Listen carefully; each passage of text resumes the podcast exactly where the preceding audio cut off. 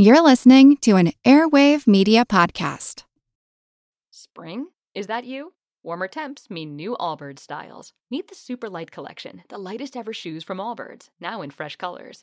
They've designed must have travel styles for when you need to jet. The lighter than air feel and barely there fit makes these shoes some of the most packable styles ever. That means more comfort and less baggage. Take the Super Light Tree Runner on your next adventure. Its cushy, lightweight foam midsole supports every step, and the extra outsole traction gives you the grip to just go for it. The eucalyptus fiber upper adds next level breathability to keep you going all day. Plus, the super light tree runner is comfortable and ready to go right out of the box. So, what can you do in a super light shoe? What can't you do is the better question. And because they're super packable, the real question is where are you taking them? Experience how Allbirds redefines comfort. Visit allbirds.com and use code SUPER24 for a free pair of socks with a purchase of $48 or more. That's A L L B I R D S dot com, code SUPER24. Pulling up to Mickey D's just for drinks? Oh, yeah, that's me. Nothing extra, just perfection and a straw. Coming in hot for the coldest cups on the block. Because there are drinks, then there are drinks from McDonald's. Mix things up with any size lemonade or sweet tea for $1.49. Perfect with our classic fries. Price and participation may vary, cannot be combined with any other offer. Ba da ba ba ba. Useless information. Hi, I'm Steve Silverman, and you're listening to a classic episode of the Useless Information Podcast. This episode, The Cranberry Crisis in 1959, was first released four days before Thanksgiving back in 2009. That was November 22nd, if you want to be specific. Anyway, I was curious where I first learned about the story, so I went upstairs and I pulled out my research folder for it. I have to tell you, there was nothing in there that gave me even the slightest hint. But I did observe two things. First, I had quite a number of old newspaper articles in the folder, which was very unusual for 2009. I have to tell you, it was still quite difficult at that point to do research online, so I was kind of amazed to see how many articles I had been able to track down. And after reviewing my script, I couldn't help but notice how many typos there were. While I'm quite certain I would have had a spell checker back then, I really doubt I had much in the way of a grammar checker. All I can say is if I did have one, it wasn't working very well when I wrote that story. Anyway, enjoy. Welcome to the Useless Information Podcast, my collection of fascinating true stories from the flip side of history. My name is Steve Silverman. Today's story is called The Cranberry Crisis of 1959. But before we do that, let's start with today's question of the day.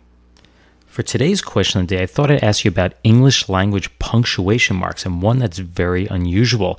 As you know, there's the apostrophe, the period, question mark, colon, semicolon, exclamation point, uh, comma, and the dash. Those are the ones I wrote down. But there's also something called the interrobang. And my question for you today is what is the interrobang? And here's a little hint it's a combination of two of the more common punctuation marks. So, my question for you is what is the interrobang? And I'll let you know the answer at the end of this podcast. And now for today's story, which I've called The Cranberry Crisis of 1959. Now, with Thanksgiving here once again in the United States, I thought it was the perfect time to discuss the darkest day ever, ever to occur in cranberry history. It's the Great Cranberry Scare from 50 years ago this month. Now, today's story starts on Monday, November 9th, 1959, 50 years ago, a day referred to many in the cranberry industry as Black Monday. You see, on this date, Arthur Flemming, who was the U.S. Secretary of Health, Education, and Welfare at the time, announced that two lots of cranberries that had been grown in Oregon had been contaminated with aminotriazole, which is a weed killer that was suspected at the time of causing cancer. You see, Flemming simply wanted to warn consumers that additional berries, which came from the Pacific crop, mainly the states of Oregon and Washington, not Washington, D.C., which at the time represented roughly 9% of the national cranberry output, could also be contaminated with this aminotriazole. Now, he did point out that tests on berries from the other leading cranberry states, basically those east of the Rocky Mountains, uh, New Jersey, Wisconsin, and Massachusetts, had shown no sign of contamination. They were believed to be safe. But when a reporter questioned Flemming on how the typical housewife, at least typical of the 1950s, would know if the berries were safe, he made a simple reply. He said, and this is in quotes, to be on the safe side, she doesn't buy. And that's the end of the quote. Now, keep in mind that this announcement was made 17 days before Thanksgiving.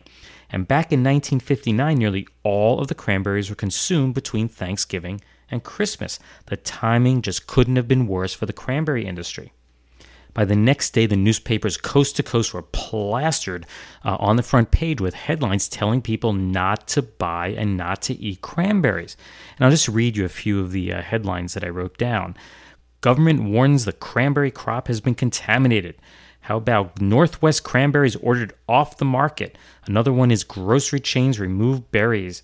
And another is cooks better pass up cranberries for Thanksgiving. And here's a real doozy. Ohio bars Washington and Oregon berries. Another is Ohio, San Francisco ban cranberry sales. And my favorite is Cooks better pass up cranberries for Thanksgiving, warns Uncle Sam. And you can just go and check the old newspapers and see just about every newspaper in the country had this on the front page. Needless to say, cranberry sales were squashed across the nation. Get it? Squash. Oh, okay, pretty bad. Anyway, it didn't matter what uh, state the cranberries came from. It didn't matter if they were East Coast or West Coast or wherever. They were being tossed out by everyone. So let's take a step back for a moment uh, for a bit of background on this problem. And the main reason for the scare was a 1958 amendment to the Food, Drugs, and Cosmetic Act of 1938 and it included a statement, and this is in quotes the Secretary of the Food and Drug Administration shall not approve for use in food any chemical additive found to induce cancer in man or after tests found to induce cancer in animals. And that's the end of the quote. Now, this clause, which was introduced by New York Representative James Delaney and is now known as the Delaney Amendment, of course, had very, very good intentions. Uh, it was obviously intended to keep poisons out of our food, but it had an unintended consequence, and that was no matter how small the amount, the FDA could ban products basically, you know, there was no threshold established. There could be one molecule of that poison or suspected carcinogen in there, and they could ban the food. Now, preliminary tests on the pesticide aminotriazole had shown that mega doses of it caused cancer of the thyroid in lab rats. There really was no evidence at the time that it caused cancer in humans. But even the tests on the rats were inconclusive at the time. And get this aminotriazole had been approved by the federal government for use on cranberry crops the previous year. You see, aminotriazole killed the weeds but didn't harm the bushes. The only catch was that it couldn't be applied until after the fruit, until after the cranberries were harvested. Unfortunately, and it always happens, some growers were using it before harvest to increase their yields. If they'd only followed the directions on the bag, this whole mess could have been avoided. But it turns out that there was so little aminotriazole on the cranberries that the public really was never in any danger. The government later determined that one would need to eat 15,000 pounds of cranberries every single day for several years to be exposed to the same level of aminotriazole that caused the formation of the tumors in these rats. Kind of sounds like you know the saccharin story that came about, about years later. Now, even if there was a significant danger from the aminotriazole contamination, there was really no need for a nationwide warning. And that's because in 1959, the cost of shipping across the country was just too prohibitive. There was no way to ship uh, the berries from the West Coast to the East Coast. It was just cheaper to get East Coast berries. So anyone on the East Coast was in no danger of the contamination. So the federal government had to quickly backpedal it to somehow restore confidence to the cranberry market, and announcements were made to the public, of course, minimizing the threat, but they were just ignored. The papers, you know, like bad news, sensational news. They don't want to just announce some humdrum thing that, you know, hey, your cranberries are safe to eat. It just didn't happen. So then Secretary of Agriculture Ezra Taft Benson announced that he would have cranberries on his plate and on his family's Thanksgiving table, and no one else should worry about it. And people just kind of ignored it. Even the presidential candidates got in on the game. While campaigning in Wisconsin, Senator John F. Kennedy, who did become the president, drank two glasses of cranberry juice. But not to be outdone, uh, Vice President Tricky Dick Nixon himself ate four helpings of cranberries. But there was an even bigger problem. They had to somehow bail out the cranberry industry. Bailout sounds kind of familiar these days. Anyway, they had to bail out the cranberry industry to prevent it from total financial ruin. 1959 just happened to have been a record yield crop, and the growers would probably be put out of business from this disaster. So, in an effort to fix this mess, 10 days after the announcement of the tainted berries, the government announced that it was putting into action its berry plan. They had already cleared 6,304,000 pounds of berries, and they were believed to be pesticide free and could be released to the market. The only catch was that all the cleared berries had to be labeled, and here's two more quotes for you. They either had to be labeled, quote, examined and passed by the Food and Drug Administration of the United States Department of Health, Education, and Welfare. That's the end of the first quote. Or the second quote is certified safe under the plan approved by the U.S. government for cranberries. And that's the end of the second quote. Personally, a simple okay by the FDA stamp would have been good enough for me. The government purchased all of the seized crops for an estimated $9 million in the end, but the estimated loss to the industry is believed to have been even greater. Estimates, you know, in the newspapers ran as uh, high as $40 million overall, although today most experts think it was probably more in the 15 to 20 million dollar range. As you could probably guess, the entire 1960 crop was grown without the weed killer. Um, but there was no guarantee that anyone would buy the berries. So the federal government stepped up to the plate and appealed to the public to consume more cranberries. Maybe not the 15,000 pounds per day, but more than in the past. And starting two months prior to Thanksgiving, the Fed started telling the public that the 1960 crops were totally safe. And not only that, they also stated that the 1959 berries, the ones that were involved in the scare, were totally safe because, and this is a quote, you couldn't possibly eat enough cranberries treated with aminotriazole to induce cancer. And that's the end of that quote. In the end, the 1959 disaster was actually a big help to the industry in the long run. And the reason for that is that within 10 years, sales were double their 1959 volume. Ocean Spray, which controlled 75% of the cranberry crop back then, produced just three products, and that was fresh cranberries, whole berries, and jellied sauces. Making those three products just wasn't enough, and the bigwigs at Ocean Spray realized that they needed to diversify. They needed to spread their business out somehow throughout the year. The industry could no longer depend on selling their entire annual crop between Thanksgiving and Christmas. So they started making, you know, initially making combinations of cranberry and apple, cranberry and grape juices, and so on. And as everybody knows, cranberry products are everywhere, just about every day of the year now. I also wanted to clear up one big misconception about cranberries. All of those commercials you see on TV, you know, by Ocean Spray and similar companies, have everyone convinced that the plants grow in water, and that's just not true. They grow them in peat like conditions, and then when the berries ripen, they flood the fields. And the reason they do this is very simple because the berries float and it's easier to harvest them. And I just wanted to make one final comment, and that is while the public's reaction to the contamination of the berries may have been somewhat overblown, actually really overblown at the time, this was a major turning point in both the federal government's and the general public's attitude towards the use of pesticides in our foods. Useless, useful, I'll leave that for you to decide. Spring? Is that you? Warmer temps mean new Allbirds styles. Meet the Super Light Collection, the lightest ever shoes from Allbirds, now in fresh colors. They've designed must have travel styles for when you need to jet. The lighter than air feel and barely there fit makes these shoes some of the most packable styles ever. That means more comfort and less baggage. Take the Super Light Tree Runner on your next adventure. Its cushy, lightweight foam midsole supports every step, and the extra outsole traction gives you the grip to just go for it. The eucalyptus fiber upper adds next level breathability to keep you going all day. Plus, the super light tree runner is comfortable and ready to go right out of the box. So, what can you do in a super light shoe? What can't you do is the better question. And because they're super packable, the real question is where are you taking them? Experience how Allbirds redefines comfort. Visit allbirds.com and use code SUPER24 for a free pair of socks with a purchase of $48 or more. That's A L L B I R D S dot com, code SUPER24. And now for a few words from our retro sponsor.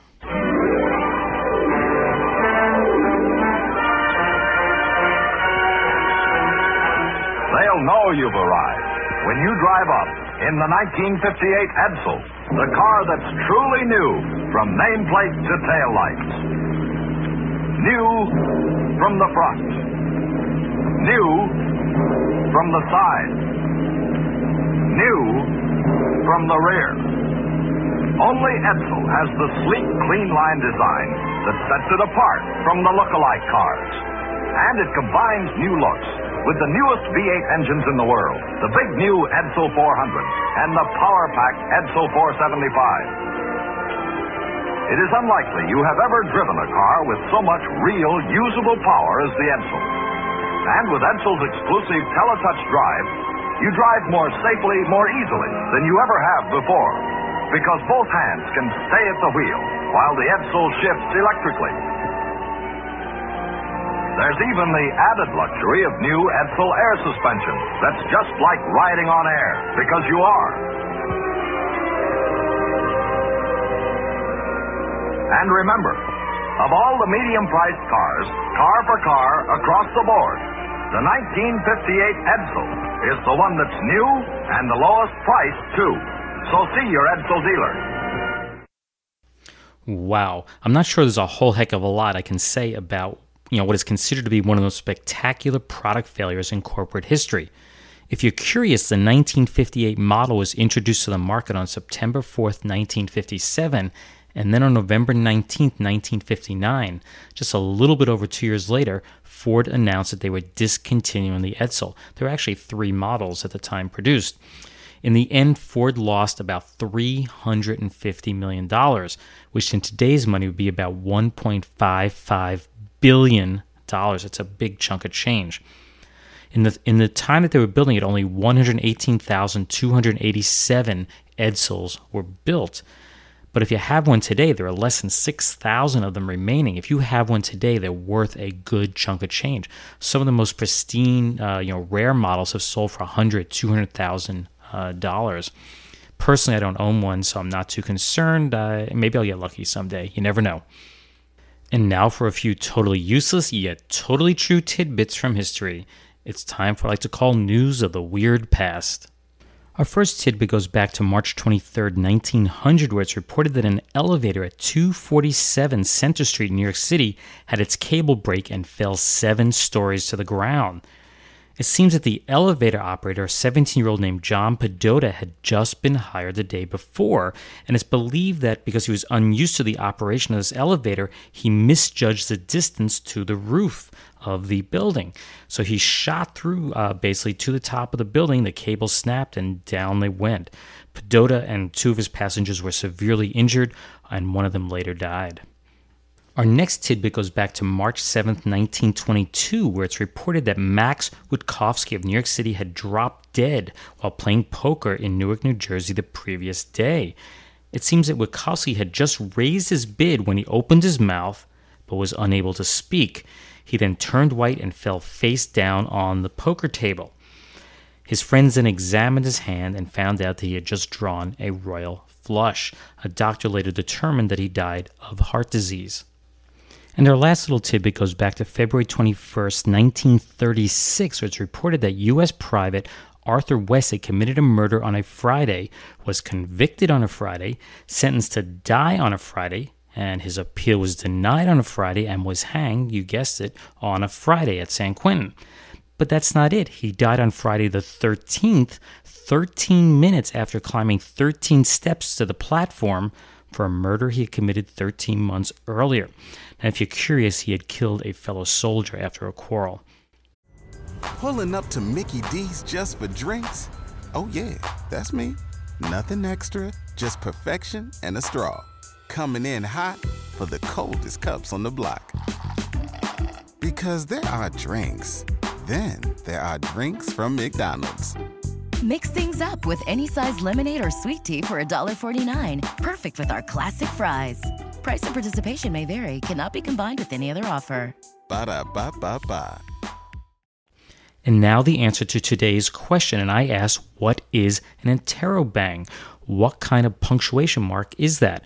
Well, it turns out it's the combination of a question mark and an exclamation point. It's also known as an exclamoquest exclamation question, right? Exclamo quest. And to draw it, you basically draw an exclamation point and put a question mark on top of that. Or you do the reverse. You draw an exclamation point and put a hook at the top, and you have a combination of an exclamation point and a question mark. Now, this was invented by Martin Speckter in New York City in 1962, and it was intended for when you want to ask a question, but also make an emphatic you know answer at the same time. For example what in the world are you talking about?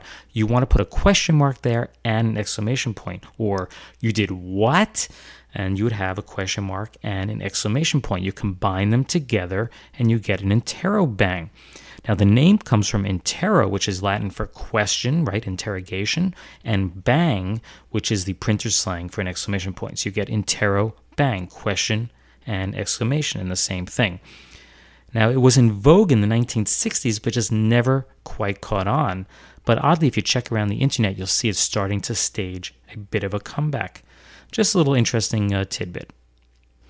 Well, I hope you enjoyed today's story on the cranberry crisis of 1959. It's a very timely story, as well as our question of the day on the Interrobang, listening to our retro sponsor Edsel, and the news of the weird past tidbits on the seven story elevator plunge an unlucky poker player, and for someone that Friday the 13th was really, really unlucky for. In fact, I guess all three stories are unlucky. If you'd like to read more true stories just like this, please be sure to get a copy of one of my books. They are Einstein's Refrigerator and Lindbergh's Artificial Heart. Both are written by me, Steve Silverman. They're available from your local bookseller, online, and from your local library. If for some reason you'd like to contact me, simply drop me an email at useless at steve steve.silverman.name. That's useless at steve.silverman.name or visit my website which is which is uselessinformation.org. That's uselessinformation.org. Lastly, as always, I'd appreciate if you could log into iTunes and leave some positive comments to help increase the number of listeners to this podcast. And once again, thanks for listening and have a great Thanksgiving.